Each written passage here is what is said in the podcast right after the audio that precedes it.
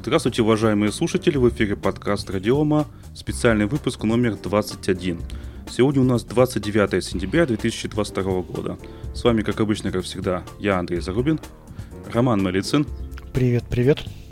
И гость выпуска Михаил Зарембо. Здравствуй, Михаил. Да, здравствуйте. Михаил из группы компании Astra и из проекта RuPost. Михаил, расскажи, пожалуйста, про себя. Чем занимаешься, как вас тут пропал? Занимаюсь я IT уже порядка, наверное, 15 лет. Начинал я в Норильске свою карьеру, потому что, собственно говоря, там и родился, и учился там в институте, и занимался очень много чем, в том числе и преподаванием некоторых IT-специальностей, как в институте, так и в школе, и вообще много работ различных у меня было. И, собственно говоря, при переезде в Москву я занимался непосредственно в интеграторе телеком-проектами.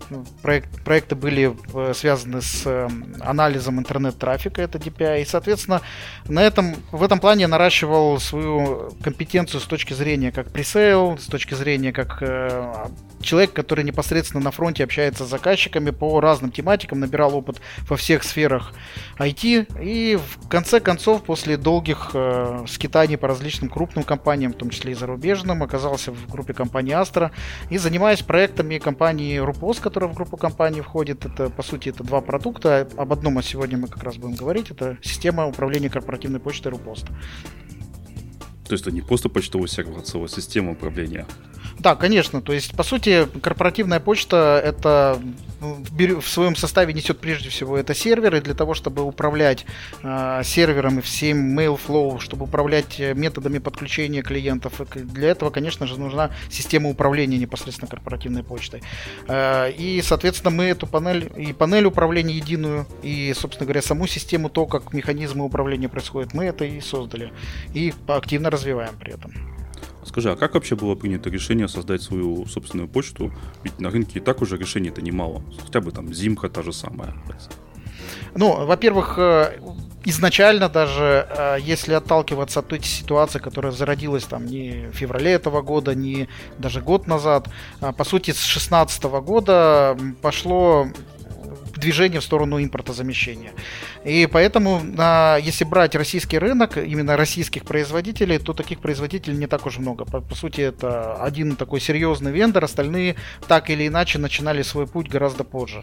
И отталкиваясь от этой ситуации, отталкиваясь еще, главное, от истории самой компании, то есть 1,5 года назад компания RuPost вошла в группу компании Astra, до этого эта компания называлась Mobility Lab, и это был второй продукт, который на рынке уже около 9 лет примерно.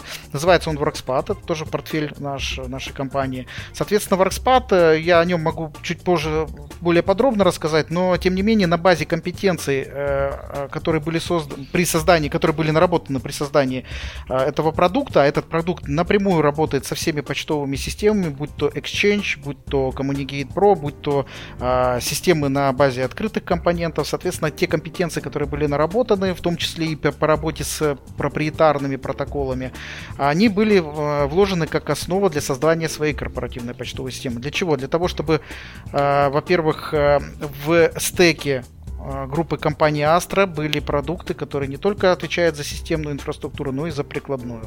В том числе Workspad тоже туда относится как клиентская часть, соответственно, корпоративный сервер RuPost это как серверная часть для почтовых коммуникаций. Поэтому такое решение было принято и было принято развивать, несмотря на обилие решений, которые были до ситуации в феврале. Это та же самая как Zimbra, которую вы перечислили. Но по сути, сейчас смотреть на рынок, то решений не так на самом деле много, а качественных решений еще меньше.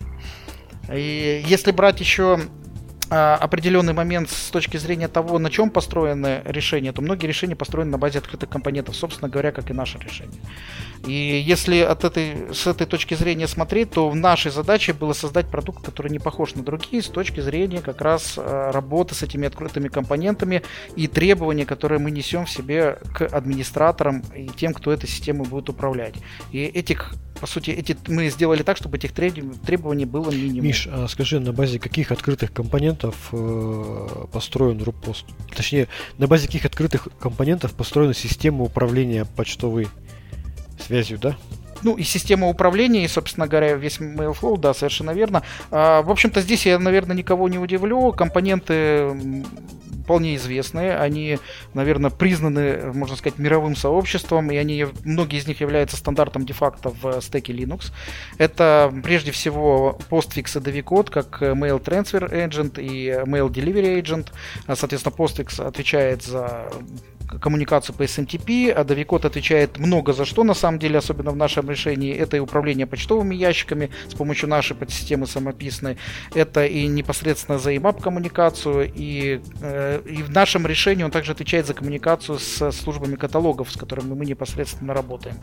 Если брать клиентскую часть с точки зрения веб-клиентов, работы с календарями, с адресными книгами по открытым протоколам CalDAV и CardDAV, это SOGA, тоже не менее известный компонент, и, соответственно, Nginx как веб-сервер, как элемент, который делает терминацию сессии, SSL, например. Соответственно, все эти компоненты, они работают слаженно вместе и взаимодействуют друг с другом, и как с центральной точкой взаимодействует, в том числе с Dovecot, который уже непосредственно является такой центральной точкой работы с службами каталога, который в нашем случае обязательно для того, чтобы построить почтовую коммуникацию. Если говорить, почему эти компоненты, здесь можно, наверное, очень долго говорить. Я лишь расскажу о том, как они выбирались. Прежде всего, выбирались с точки зрения известности и применимости этих компонентов на рынке. В том числе мы смотрели на комьюнити, насколько комьюнити большой для этих компонентов, то есть насколько эти компоненты обсуждаемы, насколько часто в них, если находят уязвимости, как быстро и часто их закрывают. При этом мы смотрели, чтобы этих уязвимостей не так много было. При этом каждый такой компонент, естественно, проходит обработку в нашей песочнице. С каждым обновлением, даже минорным, мы его обрабатываем, смотрим на уязвимости, на то, что сейчас происходит довольно часто, но с февраля, наверное, со всех событий начали происходить, собственно говоря, прецеденты, когда добавляют, даже если и невидный, то неприятный код в, собственно говоря, в эти открытые компоненты. Поэтому мы это тоже все отслеживаем. Естественно, мы смотрели на применимость на самом рынке и на масштабные применения. В том числе у нас есть кейс, он, в принципе, открытый, доступный. Это кейс с Deutsche Telekom, продукт Telekom Mail. Да, это не корпоративная почта, это B2C почта, но на базе многих тех компонентов, которые мы используем, в том числе Dovecot, было построено решение на 44 миллиона живых аккаунтов. Это если говорить на прошлый год. Но сейчас может быть и больше. Соответственно, это почта, которая на базе этих компонентов легко масштабируется до вот таких значений, где мы, наверное, на корпоративном рынке, скорее всего, такое количество пользователей не встретим, я так думаю. Но, тем не менее, это тоже для нас был сигнал, что это действительно те компоненты, которые необходимо использовать. Миша, смотри, ну самый такой вопрос, который возникнет у наших слушателей, вот у меня возникает там, допустим, это что получается, что RuPost это просто взяли Postfix, взяли Dovecot, взяли SOGA, взяли Nginx и продаем? И что? И все? Что, нет, что своего-то нет. Сделали? Это самый первый вопрос, который всегда будет возникать, и я думаю, что ты уже много раз на него отвечал. Да, конечно же нет. Это тот скелет, на котором крепится все мясо, да, извиняюсь за такие вольные слова. Собственно говоря, ко всем этим компонентам нами написаны прежде всего адаптеры, которые глубоко интегрированы в каждый из таких компонентов. То есть, в том числе, это, как я уже, те, которые я называл, это Dovecot, Postfix, SOGA и Nginx, в том числе это и HAProxy, который используется для кластеризации нашего решения. Соответственно, эти адаптеры отвечают не только за банальные вещи, собственно говоря, работает компонент или не работает, они отвечают также и за проверку целостности конфигурационных файлов, как пример. То есть это снятие контрольных сумм, это проверка таймстемпов, это взаимодействие с компонентами ядра операционной системы для того, чтобы отслеживать, была ли подмена, например, конфигурационных файлов. То есть это некоторые векторы атаки, да, на информационную безопасность, которые могут происходить.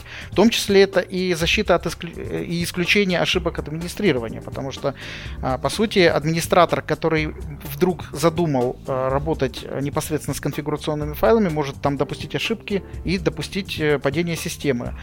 И этого мы тоже постарались избежать, как я, конечно же, расскажу с точки зрения того механизма, как мы, собственно говоря, с конфигурационными файлами работаем. И тут как раз эти же адаптеры, которые глубоко интегрированы в каждый компонент, они отвечают в том числе за формирование конфигурационных файлов и всех настроек и параметров и взаимосвязи между компонентами. То есть у нас есть уникальный механизм шаблонов конфигурации, механизм применения этих шаблонов, который на базе как раз, собственно говоря, точнее взаимодействие с этими адаптерами делают полностью конфигурацию всех файлов, которые необходимы для работы системы. Все это происходит в автоматическом режиме, и все, что нужно администратору, по сути, зайти в библиотеку шаблонов, выбрать определенный шаблон и применить его.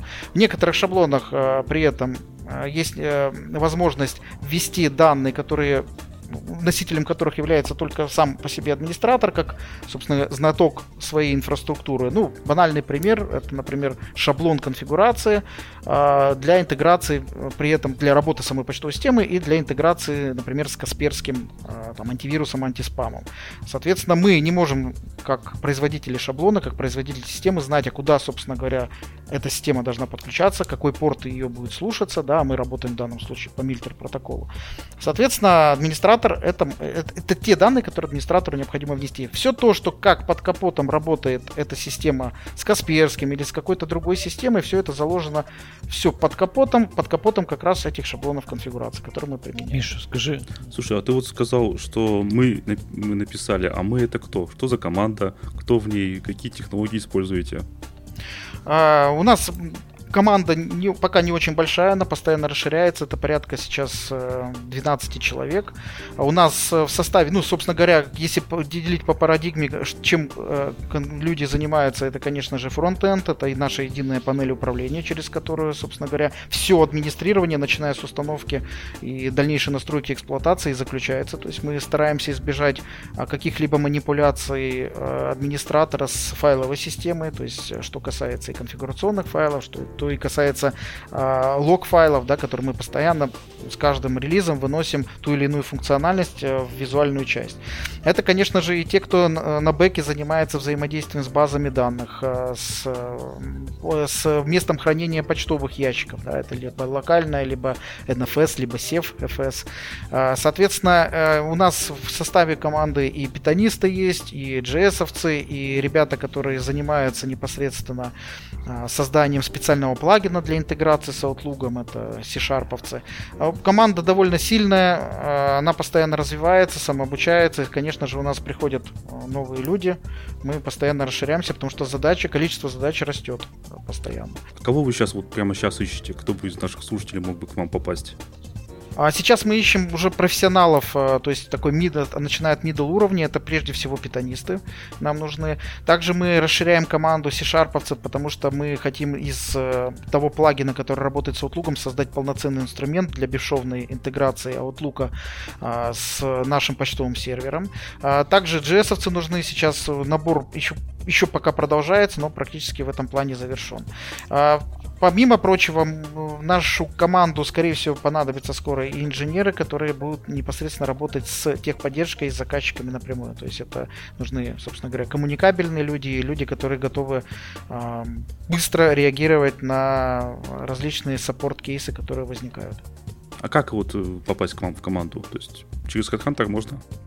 Да, у нас, собственно говоря, что на сайте, что на известных площадках, где висят вакансии, всегда можно найти подходящую себе. Соответственно, наш HR-отдел всегда с радостью общается со всеми кандидатами. Ну и в дальнейшем уже, конечно же, это собеседование проводится одним из тех лидов команды или нашим техническим директором, в зависимости от той позиции, которую мы смотрим. И, соответственно, дальше уже принимается решение. Как правило, нет такой изнурительного общения там, с 5-6 стадиями. У нас это более-менее быстро проходит, и успешный кандидат, в зависимости от того, готов он быстро приступить или нет, там нужно будет решать задачки, как в Гугле. Ну, зависит от вакансии, конечно. Ну, иногда такие задания даются, но чаще всего, честно говоря, с опытом тех, кто и собеседует, с опытом наших техлидов, а тем более нашего технического директора, по сути, все навыки, знания, в том числе и там коммуникабельность и профессионализм, выясняется уже в стадии такого довольно длительного собеседование, там оно может и 2-2,5 часа занимать, но тем не менее почти полный скрининг он производится. Конечно же, такой скрининг производится нашими коллегами из HR до этого, но вот именно такой технический бэкграунд, он выясняется в ходе такого общения. И зачастую применение тестовых задач уже больше не нужно. Угу. Ну вот, наши слушатели, кто хочет попасть в команду разработки RuPost, я приложу в описании к этому выпуску ссылочку на сайт HeadHunter на вакансии. Да. А можно я вернусь опять к техническим вопросам? Миш, скажи, пожалуйста, я уже задал тебе вопрос, чем отличается, ты рассказал. В целом, как ты считаешь, твоя личная оценка, если, предположим, какая-то организация решит сама построить себе свою такую почтовую систему, да? Возьмет те же самые компоненты Nginx, Postfix, SOGA. Насколько вообще возможно построить самостоятельно силами двух инженеров аналогичную систему, которая также будет балансировку производить, также будет коннекты вести с Outlook и так далее. Насколько это еще возможно и насколько это вообще возможно, например, поддерживать в течение длительного времени? То есть, сопоставить затраты каким-то образом возможно? Мне может послышалось силами двух инженеров. Предположим, обычно, хорошо, пусть это будет 100 инженеров, да, допустим, я не знаю. То есть, в зависимости, конечно, от организации. Я часто слышу от небольших заказчиков, где на самом деле штат инженеров не очень большой, 2-3 системных администратора, у которых есть необходимость экономить деньги, да, и они говорят, мы лучше возьмем Postfix бесплатный, мы возьмем Nginx бесплатный, мы возьмем SOGA бесплатно и сделаем то же самое, что у вас. Это наиболее часто встречающийся сценарий в небольших организациях. Там, скорее всего, 2 админа. Да, конечно, если взять просто открытые компоненты, посмотреть мануалы, а тут, если, кстати, обращаться к мануалам и обращаться, например, к количеству конфигурационных файлов, которые в нашей системе заложены, да, это только для открытых компонентов, я не говорю уже о тех модулях, которые у нас работают, это около 1,5 десятка. Там в зависимости от конфигурации, это от 12 может и до 20 доходить. Соответственно, да, конечно, можно взять 70-страничный мануал, это я в среднем говорю, да, о том, что в интернете можно найти, и построить что-то наколеночное для себя, но важно понимать, что такое решение можно построить для себя, но поддерживать это будет очень трудно. С сменой администраторов, с растущим количеством, например, пользователей. То есть, да, для 20-30 человек, возможно, это можно будет содержать, постоянно контролировать конфигурационные файлы, постоянно, если вести записи о том, какие изменения были, то есть делать очень много ручной работы, от которой потом пострадает следующий администратор, который, как правило, у нас все в жизни меняется, люди уходят, люди приходят, и, соответственно, в дальнейшем следующий администратор уже будет сталкиваться с теми проблемами, как система была первоначально настроена и как она работала. В том числе это связано и с изменением компонентов с точки зрения их обновления или поиска в них уязвимостей, или нахождения в них уязвимостей. То есть это довольно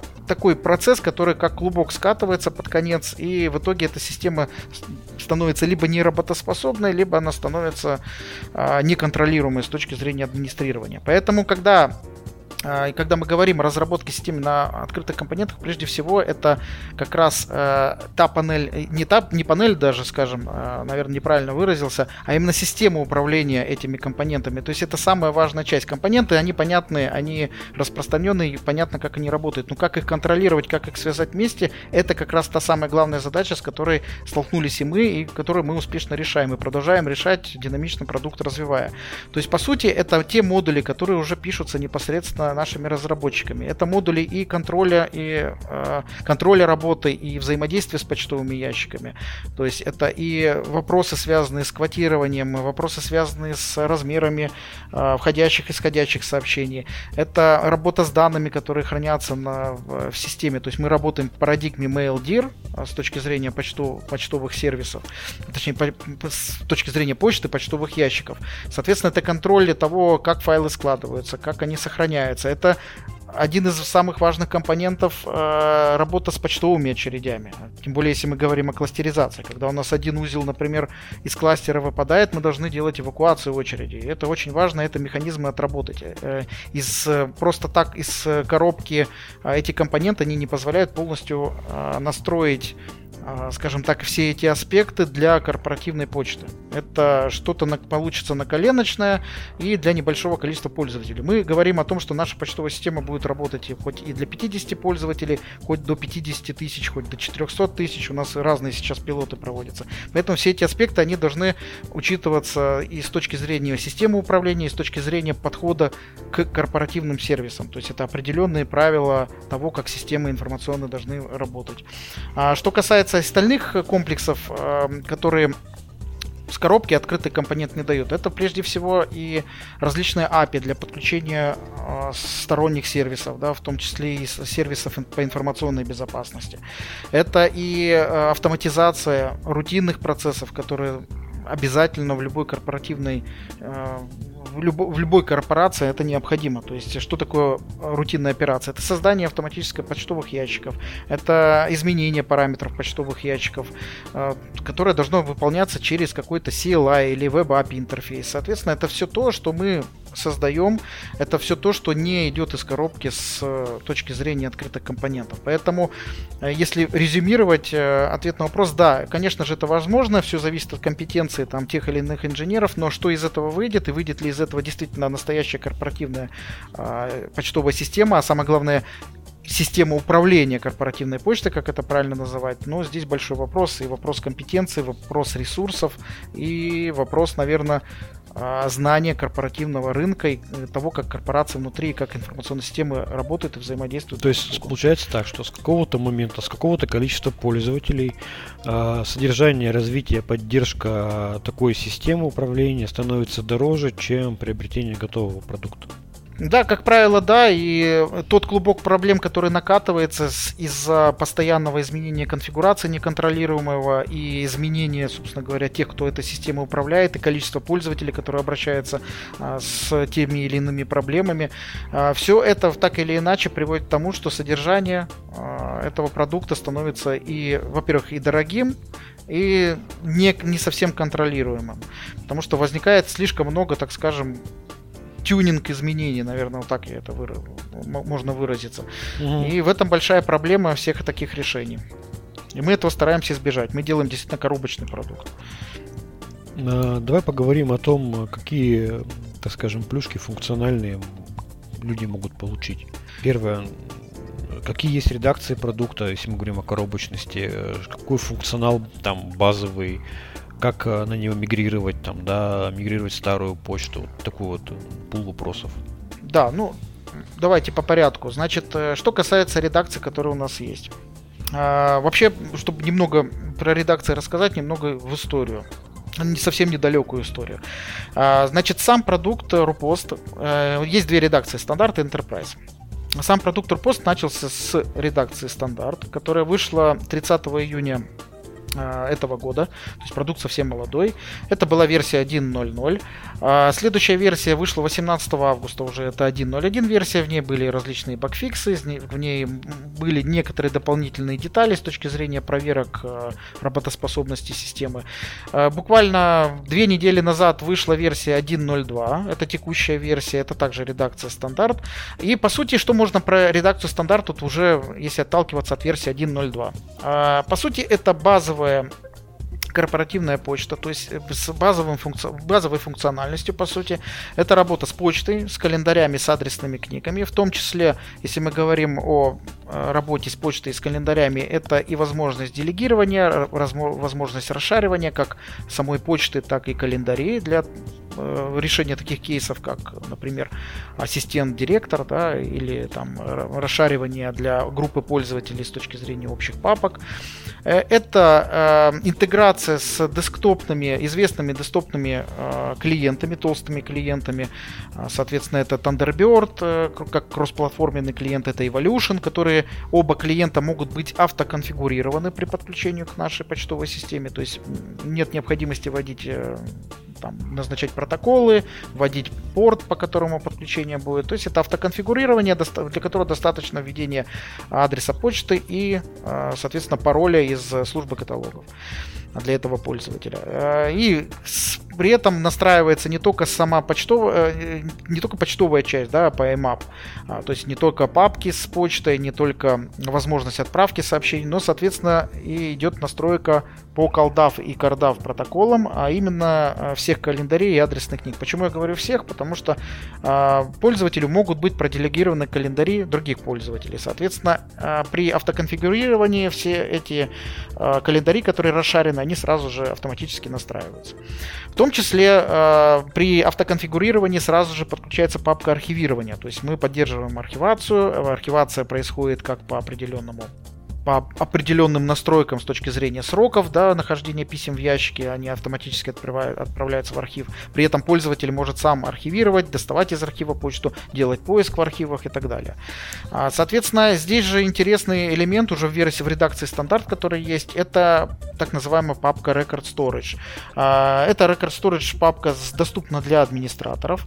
Соответственно, в эту папку складываются все те письма, которые прошли последний этап жизненного цикла почты, ну, то есть почтовых отправлений. А что такое последний этап? Это, собственно говоря, удаление из корзины. Банальный пример и кейс, для чего это нужно, это расследование, например, корпоративное расследование с точки зрения, например, пользователь отправил какое-то письмо или получил какое-то письмо, которое не должен был получать, ну или отправил что-то не то, что нужно было отправлять. Быстренько удалил его у себя, удалил из корзины и думает, что его никто не заметил, что он натворил. Но нет, такие письма попадают непосредственно в папку Record Storage, которая позволяет в дальнейшем определенное время настраиваемое хранить все эти письма удаленные и, соответственно, доставать их оттуда и смотреть, а что же там за письма были. В том числе это, например, необходимо для кейсов, когда производится бэкап почтовых ящиков. Соответственно, письма, которые были удалены из корзины, они под этот бэкап могут не попасть. Соответственно, при должном бэкапировании папки Record Storage такие письма окажутся в этих бэкапах, и оттуда также их можно будет изъять там, при расследовании, которые будут отложены там, на полгода или на год, например. Значит, что касается еще функциональности, мы из коробки и в редакции стандарт, ну и, соответственно, в редакции Enterprise интегрируемся с промышленными системами по информационной безопасности. У нас готовые шаблоны для интеграции, то есть, как я говорил, мы работаем по Milter протоколу с ними, при этом можем работать и в режиме BCC, то есть скрытой отправки, точнее в режиме скрытого получателя всех отправляемых писем. Ну, в таком режиме, как правило, DLP системы работают. Соответственно, эти системы это и Kaspersky, там два продукта, Kaspersky Security for Mail Gateway, Kaspersky Security for Linux Servers. Соответственно, это системы безопасности, антивирус и антиспам Doctor Web и системы DLP. В частности, это InfoWatch, Traffic Monitor. С ними мы интегрируемся уже из коробки и на них ориентируемся как на системы безопасности. Ну, соответственно, это вот такая базовая функциональность редакции стандарт. Может быть, что-то я упустил, но в ходе там, нашего дальнейшего общения... Немало, совсем немало. А что же будет в продвинутой редакции? Да, в продвинутой редакции. В редакции Enterprise, собственно говоря, уже исходя из названия, это редакция признанная... Ну, давайте так, я еще закончу про стандарт, наверное. Для кого стандарт, да? То есть про функциональность рассказал, а для кого, собственно говоря, эта система? По большей части это для небольших организаций, для пилотных внедрений и для, собственно говоря, компаний, для которых в меньшей степени важна резервируемость с точки зрения кластеризации. То есть стандарт это всегда стендалон система. Да, эту систему можно резервировать с точки зрения виртуализации, так как мы с местом хранения почтовых ящиков заказчиков и с базами данных мы работаем как с инфраструктурой заказчика. То есть на этапе внедрения нам дается точка монтирования к NFS, например, где мы храним почтовые ящики, почтовые очереди. Нам дается точка подключения к базе данных, где мы храним определенного рода настройки, логи и события, там, пользовательские данные с точки зрения настроек делегирования, веб-клиента и так далее. Поэтому, если мы говорим о том, что эта часть вот, инфраструктуры заказчика, она зарезервирована, то остается резервировать только стендалон сервер сам. Его можно резервировать с точки зрения виртуализации, например, да, как вариант. Или с точки зрения определенных настроек. Но, тем не менее, это есть... время это простое, которое будет затрагивать, которое будет относиться к времени, например, поднятия новой виртуальной машины или переноса конфигурации. То есть это то, что заложено в стандарте, это то, что мы говорим о том, точнее, мы говорим об этом как о стендалон решении. Если говорить об версии Enterprise, о редакции Enterprise, то это прежде всего отказоустойчивая архитектура, которая способна масштабироваться как вертикально, так и горизонтально. По сути, в чем отказоустойчивость? Это кластер, который состоит из набора узлов, полноценных узлов RuPost. То есть, если мы говорим там, о стендалон-решении, мы берем вот таких много-много стендалон-решений и объединяем их с двух сторон. Первое, с фронта мы их объединяем обычным балансировщиком. Это может быть как железный балансировщик, это может быть, там, не знаю, Nginx, HAProxy, все то, что умеет балансировать. Точнее, должно уметь две вещи, да, по сути. Первое, это делать балансировку в режиме, например, раунд-робин. И второе, это делать некий такой watchdog или health check о том, что тот узел, на который производится балансировка, он до сих пор жив. Это первый уровень балансировки. Дальше, когда запрос попадает на один из узлов в кластере, RuPost уже у нас на фронте, прям уже на самом узле стоят HAProxy. Эти HAProxy отвечают за много таких задач, которые должны осуществлять. Они объединены на каждом узле в единую сеть и умеют общаться между собой с точки зрения и живучести того или иного узла, вообще доступен он сейчас для того, доступен ли он в кластере или он выведен из кластера. Это первое. Во-вторых, каждый HAProxy осуществляет умную балансировку с точки зрения клиентского запроса. Например, если в режиме раунд-робин там, железного балансира запрос пришел на узел номер 1, и мы смотрим, а что за пользователь пришел, смотрим по нескольким параметрам, то есть некий стик нас сделаем пользователя, видим, что он до этого работал с узлом номер 3, мы его переводим на узел номер 3 по внутренней сети уже. То есть, грубо говоря, HAProxy связаны не только с HAProxy на других узлах, но и связаны с mail-компонентами на других узлах и могут напрямую перекинуть запрос пользователя на этот узел. Таким образом достигается двухуровневая балансировка. Второй уровень, который осуществляется непосредственно уже внутри кластера на узлах и позволяет делать умную балансировку с точки зрения привязки тех или иных пользователей. И третье, что этот HAProxy делает, он также анализирует mail-компоненты, расположенные на его узле, для того, чтобы вовремя сообщить о том, что этот узел сейчас не работоспособен, и сообщить другим HAProxy о выводе из строя или выводе из кластера этого узла, чтобы на него не осуществлялась балансировка. При этом здесь тоже стоит подчеркнуть, что эти HAProxy действуют через те самые адаптеры, которые глубоко интегрированы в каждый mail-компонент наш. И, соответственно, они всегда знают о том, какие сбои даже. То есть мы пытаемся проактивно понять, что сейчас в ближайший момент может произойти сбой на тех или иных компонентах и вовремя этот узел вывести из кластера. И здесь, наверное, еще стоит подчеркнуть один момент, что с точки зрения вот того набора компонентов, которые у нас содержатся в системе, мы работаем по принципу «все или ничего». Что это значит? Если один из компонентов вышел из строя, мы останавливаем все другие компоненты. Почему так сделано? Потому что, если мы там берем, например, Postfix и Dovecot, нарушение работы одного из компонентов может привести, например, к утере информации от отправляемого или получаемого письма. И мы не можем позволить, чтобы этот узел функционировал в каком-то там в 50% режиме только частью компонентов. Потому что это может быть и коллизии при работе, и, соответственно, потеря информации. А что тогда с резервированием? С резервированием чего? Я просто представим, произошла какая-то минимальная ошибка, и сразу вся система почтовая остановилась. Я так это услышал. Тогда... Нет, именно останавливается узел. Да, останавливается узел, все HAProxy сообщает остальным HAProxy, что этот узел выведен из строя, он сам себя отключает для того, чтобы железный балансир или балансировщик первого уровня не стал, перестал на него делать запросы. При этом, если говорить о том, что же происходит на бэке, все узлы смотрят в одну и ту же точку монтирования с точки зрения хранения почтовых ящиков и хранения почтовых очередей. И если такой узел вышел из строя, соответственно, его почтовые очереди эвакуируются. У нас есть специальный механизм, это наш полностью механизм эвакуации почтовых очередей. Соответственно, они эвакуируются, но не физически, а по сути виртуально на другие узлы, которые остались в живых.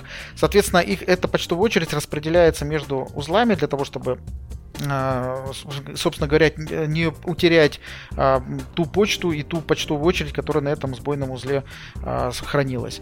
Почему говорю виртуально? Потому что, по сути, эти почтовые очереди живут на NFS, то есть как на единой точке монтирования для всех узлов. И физически они не перемещаются там на какой-то определенный узел. Они просто перехватываются другими узлами в рамках этого NFS и, соответственно, уже дальше работают с обновленной почтовой очереди, которая включает в себя и те письма, которые были в очереди сбойного узла. Соответственно, то же самое касается и базы данных. Все узлы кластера смотрят в базу данных в единую точку, как единую точку. Там же они получают мастер-конфигурацию, которая должна быть в обязательном порядке одинаковой для всех узлов. Иначе этот узел, если у него другая конфигурация, он не может участвовать в кластере, пока не получит свежую конфигурацию. Там же они работают с базой данных логов и событий, то есть складывают туда непосредственно со своим идентификатором, то есть в каком узле произошел тот или иной сбой, или то или иное событие, или тот или иной ивент, там, подключение клиента, например. Ну и, соответственно, у них единая база данных для клиентской части. С клиентской частью я имею в виду веб-клиент, который у нас встроен, и, соответственно, всех правил делегирования почтовых ящиков, календарей, той же работы с адресными книгами и так далее. То есть вот таким образом кластер выглядит. Если резюмировать еще раз, то есть посередине это набор полноценных узлов RuPost, которые объединены спереди в балансировкой двух уровней, балансировкой с железным балансиром или там, например, софтварным каким-то, балансировкой уже внутри узлов с помощью HAProxy, и на бэке они смотрят в единую точку хранения почтовых ящиков и в единую базу данных. Вот таким образом выглядит кластеризация. Да, Миш, слушай, раз мы заговорили о бэкапах, у группы компании Astra есть продукт RuBackup. Так вот, совместимо ли RuPost с RuBackup? Здесь и да, и нет. То есть немного о том, почему нет. Сначала, то есть несовместимо, так скажем, давайте по-другому скажу. По сути, бэкапированию подвергаются базы данных и место хранения почтовых ящиков.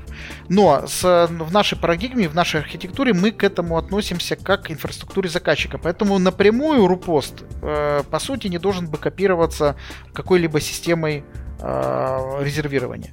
По сути, система резервирования бэкапируется та часть инфраструктуры заказчика, которая позволяет нам хранить настройки нашей почтовой системы и, соответственно, непосредственно почту. Почему в итоге я могу сказать, что мы и совместимы? Потому что в нашей дорожной карте на самом деле заложена интеграция с RuBackup с точки зрения механизмов и инструментов, которые будут отображаться на панели управления и будут позволять делать восстановление почтового ящика или восстановление вплоть до определенного письма непосредственно из панели управления администратором. То есть такая интеграция заложена, о ней думаем, но это в такой далекой довольно перспективе. Но по сути, опять же повторюсь, что бэкапы, касающиеся самой почты, бэкапы, касающиеся настроек и конфигурации, которые хранятся в базе данных, они применимы непосредственно к инфраструктуре заказчика, потому что мы там это все храним.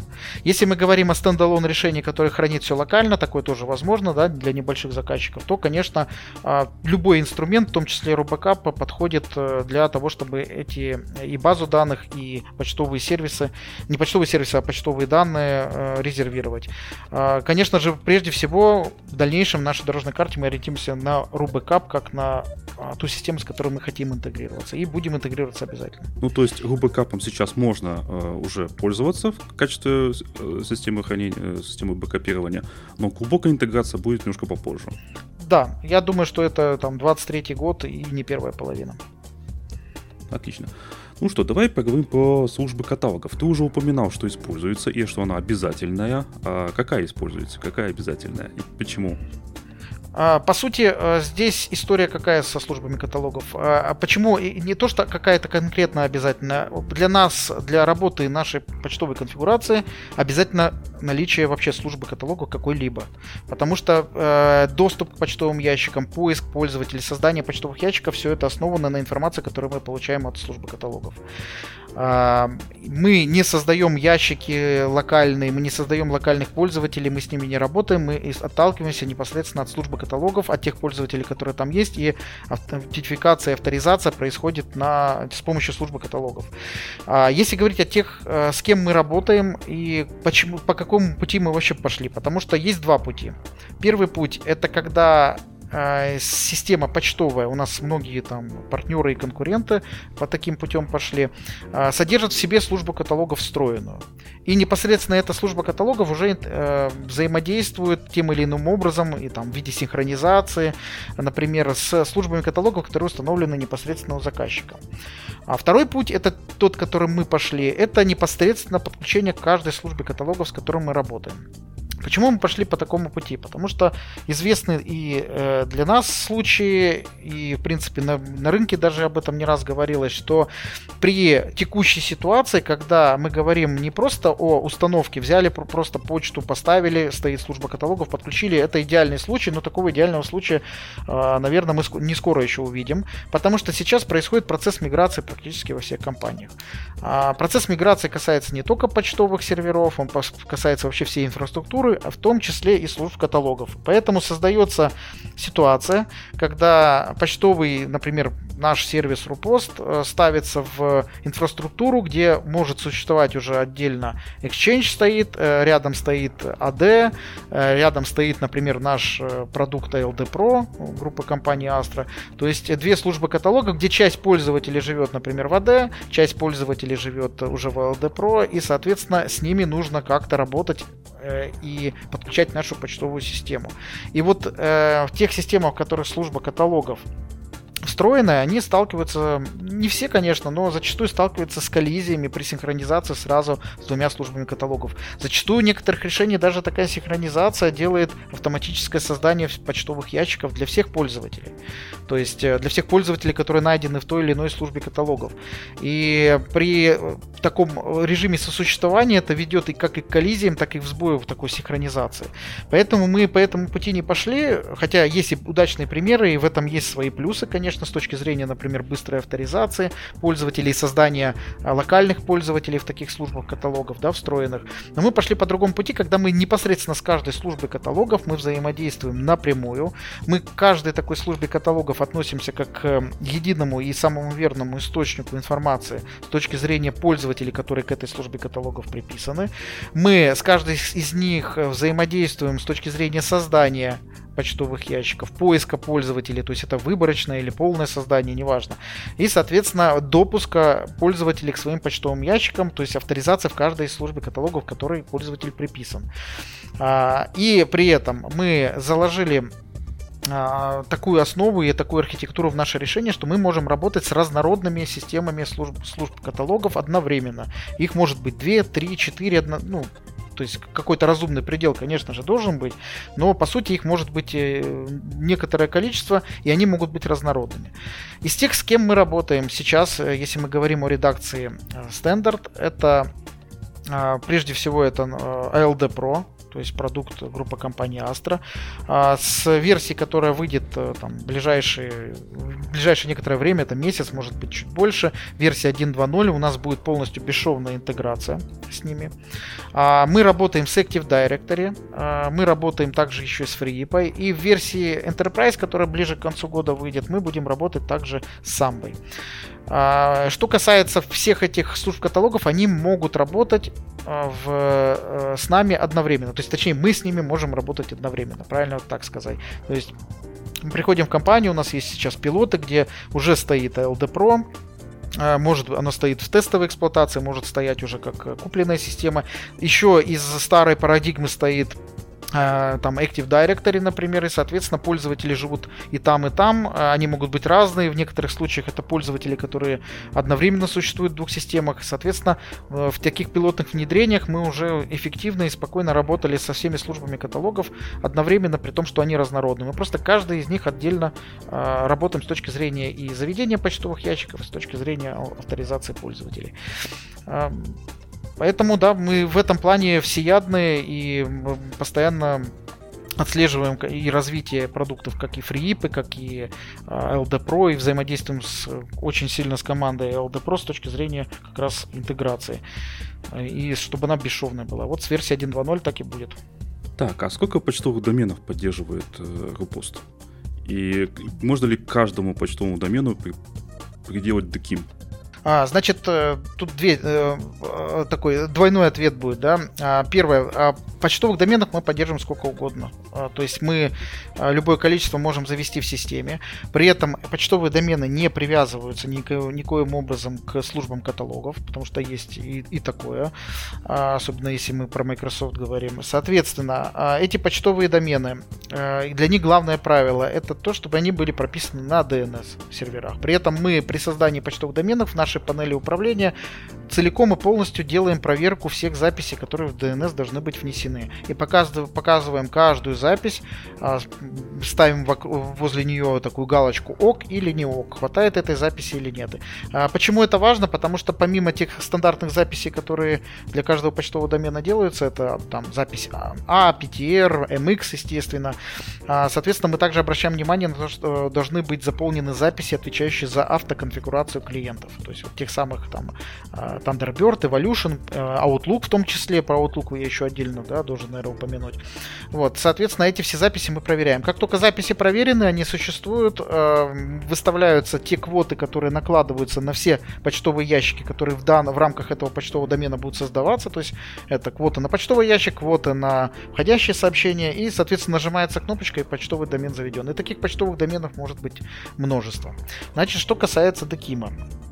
Значит, опять же, здесь я коснусь редакции. Вот одно из отличий. Нативной поддержки таких способов верификации почты, как DKIM, DMARC, SPF, в версии и в редакции стандарт их нет. В данном случае мы ориентируемся непосредственно на системы информационной безопасности, которые стоят в периметре. Это может быть и там, какой-нибудь релей, даже построенный на том же, на Касперском, например. То есть Касперский, точнее, как релей может выступать. Это может быть системы, их на самом деле много, которые как раз верификацией почты и могут заниматься, и мы можем с ними как с релеями работать, и, соответственно, всю эту верификацию почты там проходить. Вот как раз в редакции Enterprise у нас будет, собственно говоря, встроенная нативная поддержка DKIM, DMARC и SPF, и, соответственно, там же можно будет для каждого почтового домена, который мы создаем, эту верификацию почты делать. Так что вот как раз еще одно отличие редакции стандарта от редакции Enterprise. Так, а ты вот уже упомянул и сейчас, и до этого антивирусы Касперского, например. А какие еще есть антивирусы, которые поддерживаются? Какие эти спамы поддерживаются? Ну, по сути, Касперские два продукта, Kaspersky Security for Mail Gateway и Kaspersky Security for Linux Servers, они включают в себя как поддержку и антивируса, так и антиспама.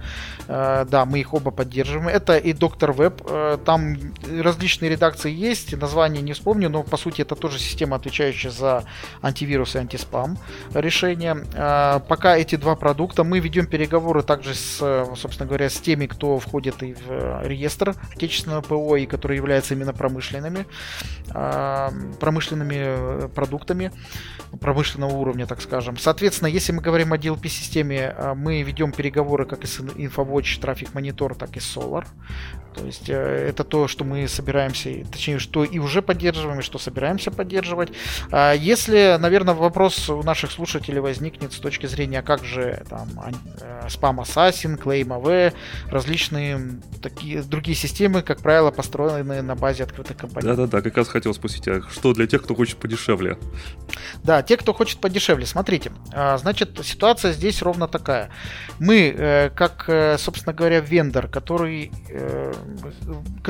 идет в определенного рода заказчиков. То есть мы, конечно же, работаем со всеми, но у нас есть пул заказчиков. Это и государственные заказчики, и, собственно говоря, государщики, подпадающие под надзор различного рода регуляторов. Так вот, ни эти регуляторы, ни, собственно говоря, мы не очень... наверное, не очень хорошо относимся к системам информационной безопасности, построенных на открытых компонентах. Они действительно выполняют свою функцию, они могут выполнять ее довольно успешно, но при этом с точки зрения и регулятора это не совсем правильно. Поэтому мы ориентируемся прежде всего приоритетно на промышленные решения, которые в том числе и в реестр отечественного ПО входят. Но при этом, если отойти от этой парадигмы немного, мы работаем все-таки по некоторым протоколам. Протоколы, открытый протокол, например, тот же Milter протокол, по сути, это расширение, да, определенное, которое умеет работать с SMTP, то есть это некое расширение протокола для того, чтобы прямой доступ иметь в транзакции, которые происходят в SMTP протоколе. Соответственно, мы по RFC от него не отходим, и, по сути, если те решения, которые подешевле, так скажем, если они по Milter протоколу работают, мы с ними работать сможем. Но это, как правило, мы относим как к некой проектной части, то есть по запросу. Из коробки мы интегрируемся с конкретными решениями. Это сейчас Kaspersky, Doctor Web и системы DLP некоторые. Соответственно, этот перечень будет расширяться. В этот перечень изначально в коробку не войдут решения, построенные на базе открытого ПО и которые относятся к информационной безопасности. Стой. Ну, смотри, ты очень шикарно все рассказал. Все работает, кластеризуется, отказоустойчивость, проверяется. А есть уже опыт применения в реальных организациях? То есть кто-то, то есть продукт, я правильно понимаю, что он уже вышел, он уже существует, это не проект. Получилось ли уже попробовать, посмотреть, применить в реальных организациях? Да, продукт очень молодой, он действительно вышел, то есть, как я сказал, сейчас релиз 1.0.2, в начале октября будет мажорный релиз 1.1.0. Значит, что касается тех, наверное, референсов, которые можно было бы дать. Во-первых, конечно же, с самого начала, как у нас первые релизы вышли, это пошли массовые пилоты по многим организациям. Нас многие крупные компании тестируют, где-то это успешно, как это во всех пилотах бывает, где-то успешно, где-то нет, где-то какой-то функциональности именно редакции стандарт не хватает, и многие сейчас ждут, например, редакцию Enterprise, которая под конец года будет. Если говорить о том, где мы уже начинаем внедрение, коммерческое внедрение, это, например, Минэнерго, где примерно количество это около 1000 почтовых ящиков. Там было и проведено уже и тестирование, и, соответственно, сейчас вот в ближайший буквально месяц, как раз в октябре, будет внедрение. Из тех пилотов, которые мы отслеживаем, которым занимается в том числе там наш дивизион внедрения группы компании Astra, это есть и крупные заказчики с распределенной структурой. Сейчас там, конечно же, тестируется редакция стандарт. Мы при этом снимаем некоторые запросы заказчиков, которые возникают с точки зрения тестирования, вносим в нашу дорожную карту для того, чтобы продукт развивать в правильном пути. То есть самые частые запросы, естественно, попадают в дорожную карту. Но по сути мы можем сказать, что для версии стандарт, которая отвечает базовым требованиям по работе с корпоративной почтой, продукт успешно тестируется. Минимум каких-то багов или проблем возникает. И больше вопросов всегда, конечно, к той или иной функциональности, которая еще не проработана в нашем решении, то есть, точнее, она проработана, но еще не разработана с точки зрения, не внедрена тот или иной релиз. Поэтому довольно все проходит успешно, следим за каждым пилотом отдельно и ждем версию Enterprise для того, чтобы для тех, кому недостаточно той функциональности с точки зрения, например, масштабируемости, с точки зрения там, той же верификации почты, о которой мы говорили, соответственно, эти тестирования и пилоты будут продолжены уже с новой редакцией. Так, а допустим, все-таки какая-то компания решила попробовать ваш продукт. Во-первых, как его, можно ли взять потестировать? Да, конечно, мы отдаем дистрибутив, то есть по запросу там, своему менеджеру, с которым идет общение, который в группе компании Astra, по сути, или через партнеров наших уважаемых, соответственно, можно сделать запрос в нашу сторону.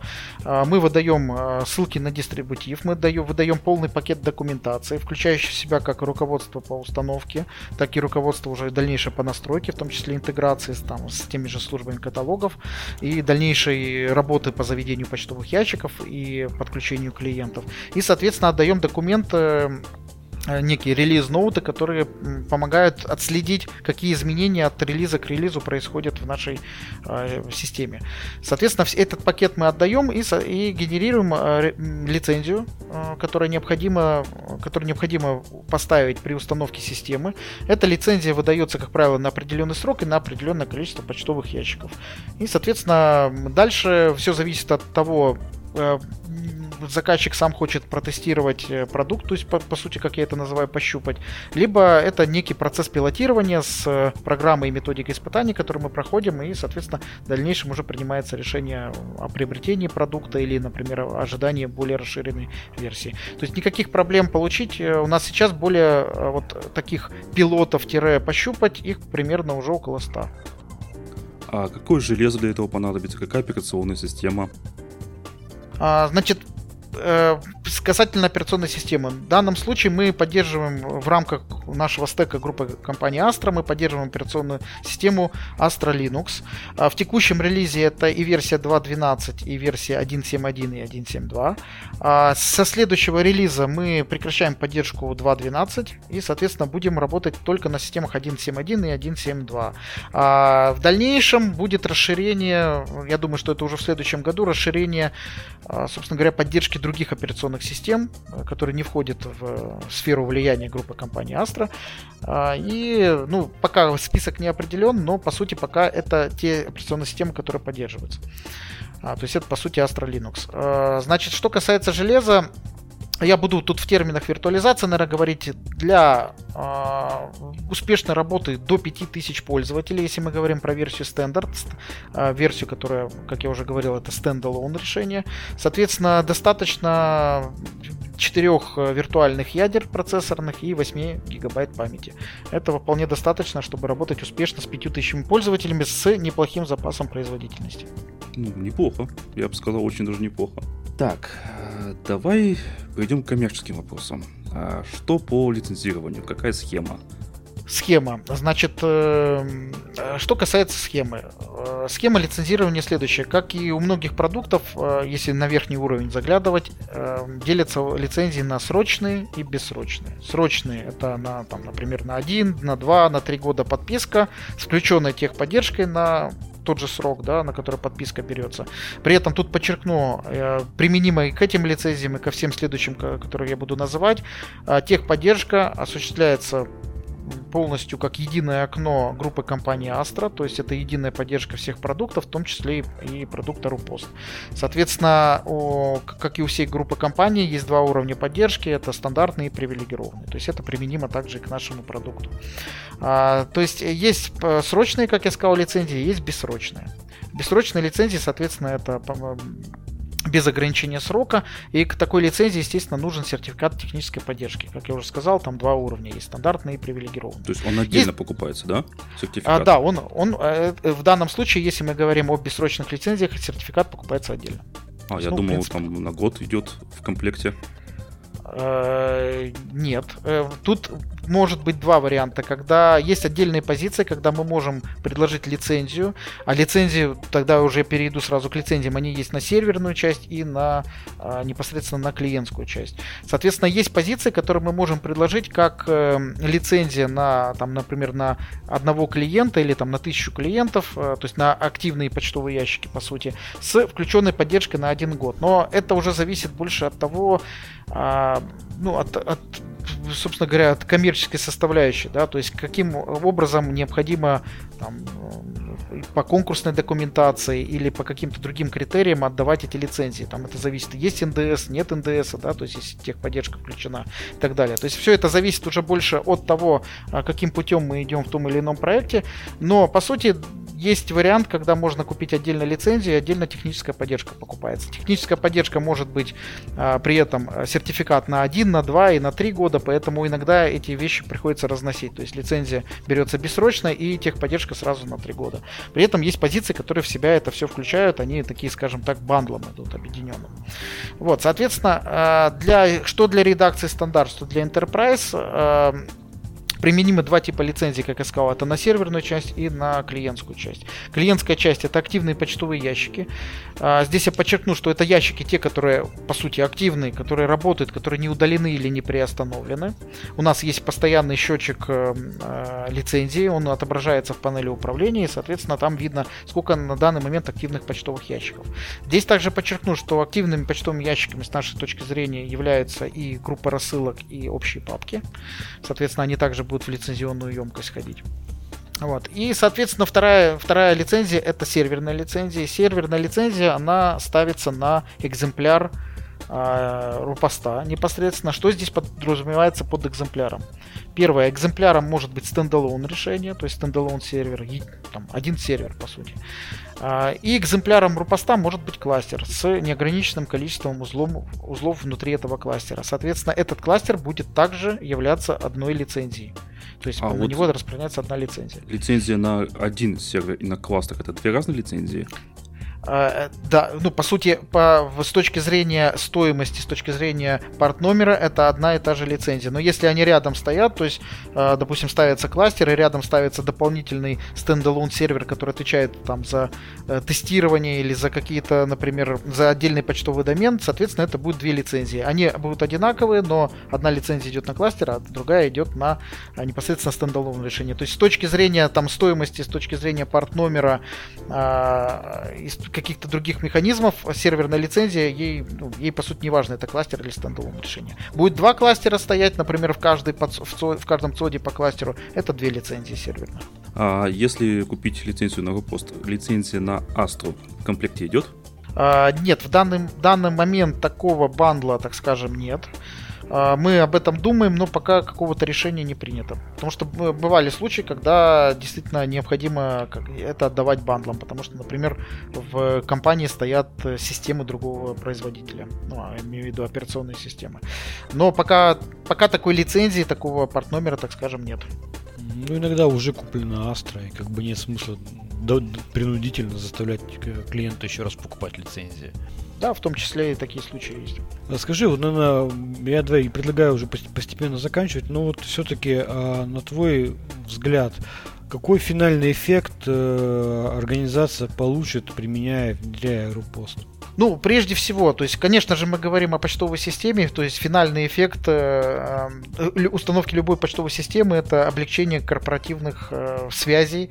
Во-первых, все-таки корпоративная почта, в отличие от тех же мессенджеров, которые применяются, которые действительно удобны с точки зрения коммуникации внутри компании, более быстрого общения, но прежде всего корпоративная почта является неким рекорд-менеджментом, да? То есть письма зачастую имеют юридическую силу, зачастую письма имеют вообще просто силу с точки зрения того, чтобы и какого-то напоминания, кто о чем говорил, и передачи данных, в том числе и вложений. То есть это корпоративная почта из нашей жизни еще не скоро идет. Это если говорить в целом о том, что такое корпоративная почта. И с точки зрения, если говорить конкретно о RuPost, то в принципе, наверное, я бы написал это неким одним словом — спокойствие. Почему спокойствие? Потому что система действительно, что устанавливается, что настраивается, что эксплуатируется в очень легком режиме. Она не требует каких-либо специфичных требований от администратора. То есть, по сути, тот администратор, который будет настраивать или устанавливать и настраивать эту систему, он должен знать то, как работает корпоративная почта. Не более того, он должен знать, как работает DNS, как работает корпоративная электронная почта, в принципе, электронная почта. То есть ему не нужно лезть в конфигурационные файлы, ему не нужно, как многим администраторам сейчас, переучиваться со стека Microsoft на стек Linux для того, чтобы понять, как эта система работает. По сути, все для него будет заключаться в в управлении из единой панели, в которой необходимо просто нажимать на те или иные кнопки, где все интуитивно понятно и просто. И в данном случае это не означает, что администратор может быть низкого уровня и сидеть и управлять этой системой. Это лишь означает то, что этот администратор может заняться более интеллектуальными задачами, при этом знать, что у него почта, вся корпоративная почта под контролем, она спокойно работает, для каких-то настроек ему не надо лезть в конфигурационные файлы, что-то там менять, ему просто необходимо залезть в панель управления и нажать пару кнопочек. Поэтому я бы это назвал некоторым таким спокойствием за именно как раз почтовую компоненту. И, соответственно, переключение на более интеллектуальные задачи с точки зрения миграции других информационных систем или поддержки этих информационных систем. Угу. Ну, получается, что, в принципе, я, видишь, хочу что узнать. Можно ли, и это особо у тебя, кстати, не прозвучало, можно ли говорить, что все-таки RuPost — это замена Exchange? Или это как бы по-другому позиционирование? Давайте скажем честно, сейчас пока рано об этом говорить. По сути, сколько Exchange развивался, сколько он создавался, это сейчас ему уже, наверное, уже лет 30, да, скоро будет, ну, лет 25 точно. Конечно, в том или ином виде мы ориентируемся на Exchange как на некий стандарт корпоративной электронной почты. Действительно, такой промышленный стандарт.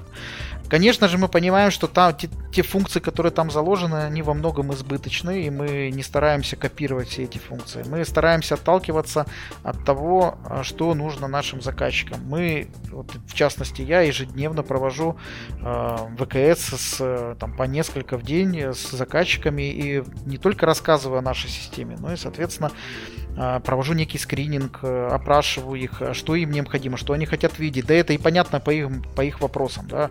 А если у вас то-то, если у вас это? И мы, соответственно, понимаем, что это то, что необходимо. Все эти запросы, конечно же, мы коллекционируем, приоритизируем и вносим в дорожную карту. В этом плане мы выгодно отличаемся от многих решений, которые там или давно на рынке, или которые, соответственно, зарубежные аналоги. Мы слышим рынок, мы понимаем наш конкретно рынок, мы его слышим, и мы, соответственно, нашу разработку строим как раз отталкиваясь от этих запросов. И в каких-то определенных случаях, конечно же, мы стремимся к той функциональности, которая есть в Exchange. И я могу смело сказать, что спустя некоторое время, спустя там, год разработки, мы сможем сказать, что да, мы готовы заменять Exchange довольно уже в полном размере, потому что мы к этому стремимся, мы знаем, что нужно. При этом, да, мы не вносим туда, в нашу дорожную карту, какую-то функциональность, которая, по сути, не востребована даже текущими заказчиками. Поэтому, да, мы стремимся к этому. Угу. Спасибо тебе большое, Михаил, что рассказал. Я думаю, теперь у наших слушателей будет гораздо полное понимание, что такое RuPost, потому что, ну, мы никогда об этом не слышали в продукте, да, в публичной плоскости, ну, так принципиально. Никто не рассказывал так особо, кто, как он работает. Теперь можно, ну, послушать подкаст, понять, какая архитектура, на что можно рассчитывать, на что можно закладываться. Думаю, что будет очень полезно. Да, я надеюсь, действительно принес сегодня полезную информацию, и, возможно, какие-то возникнут вопросы, всегда буду рад ответить на них. С вами был подкаст Радиома, специальный выпуск номер 21 от 29 сентября 2022 года. С вами были, как обычно, как всегда, я, Андрей Зарубин, Роман Малицын. Пока-пока. И гость выпуска Михаил Зарембо из группы компании Astra. Всем спасибо за внимание. Пока. Пока-пока.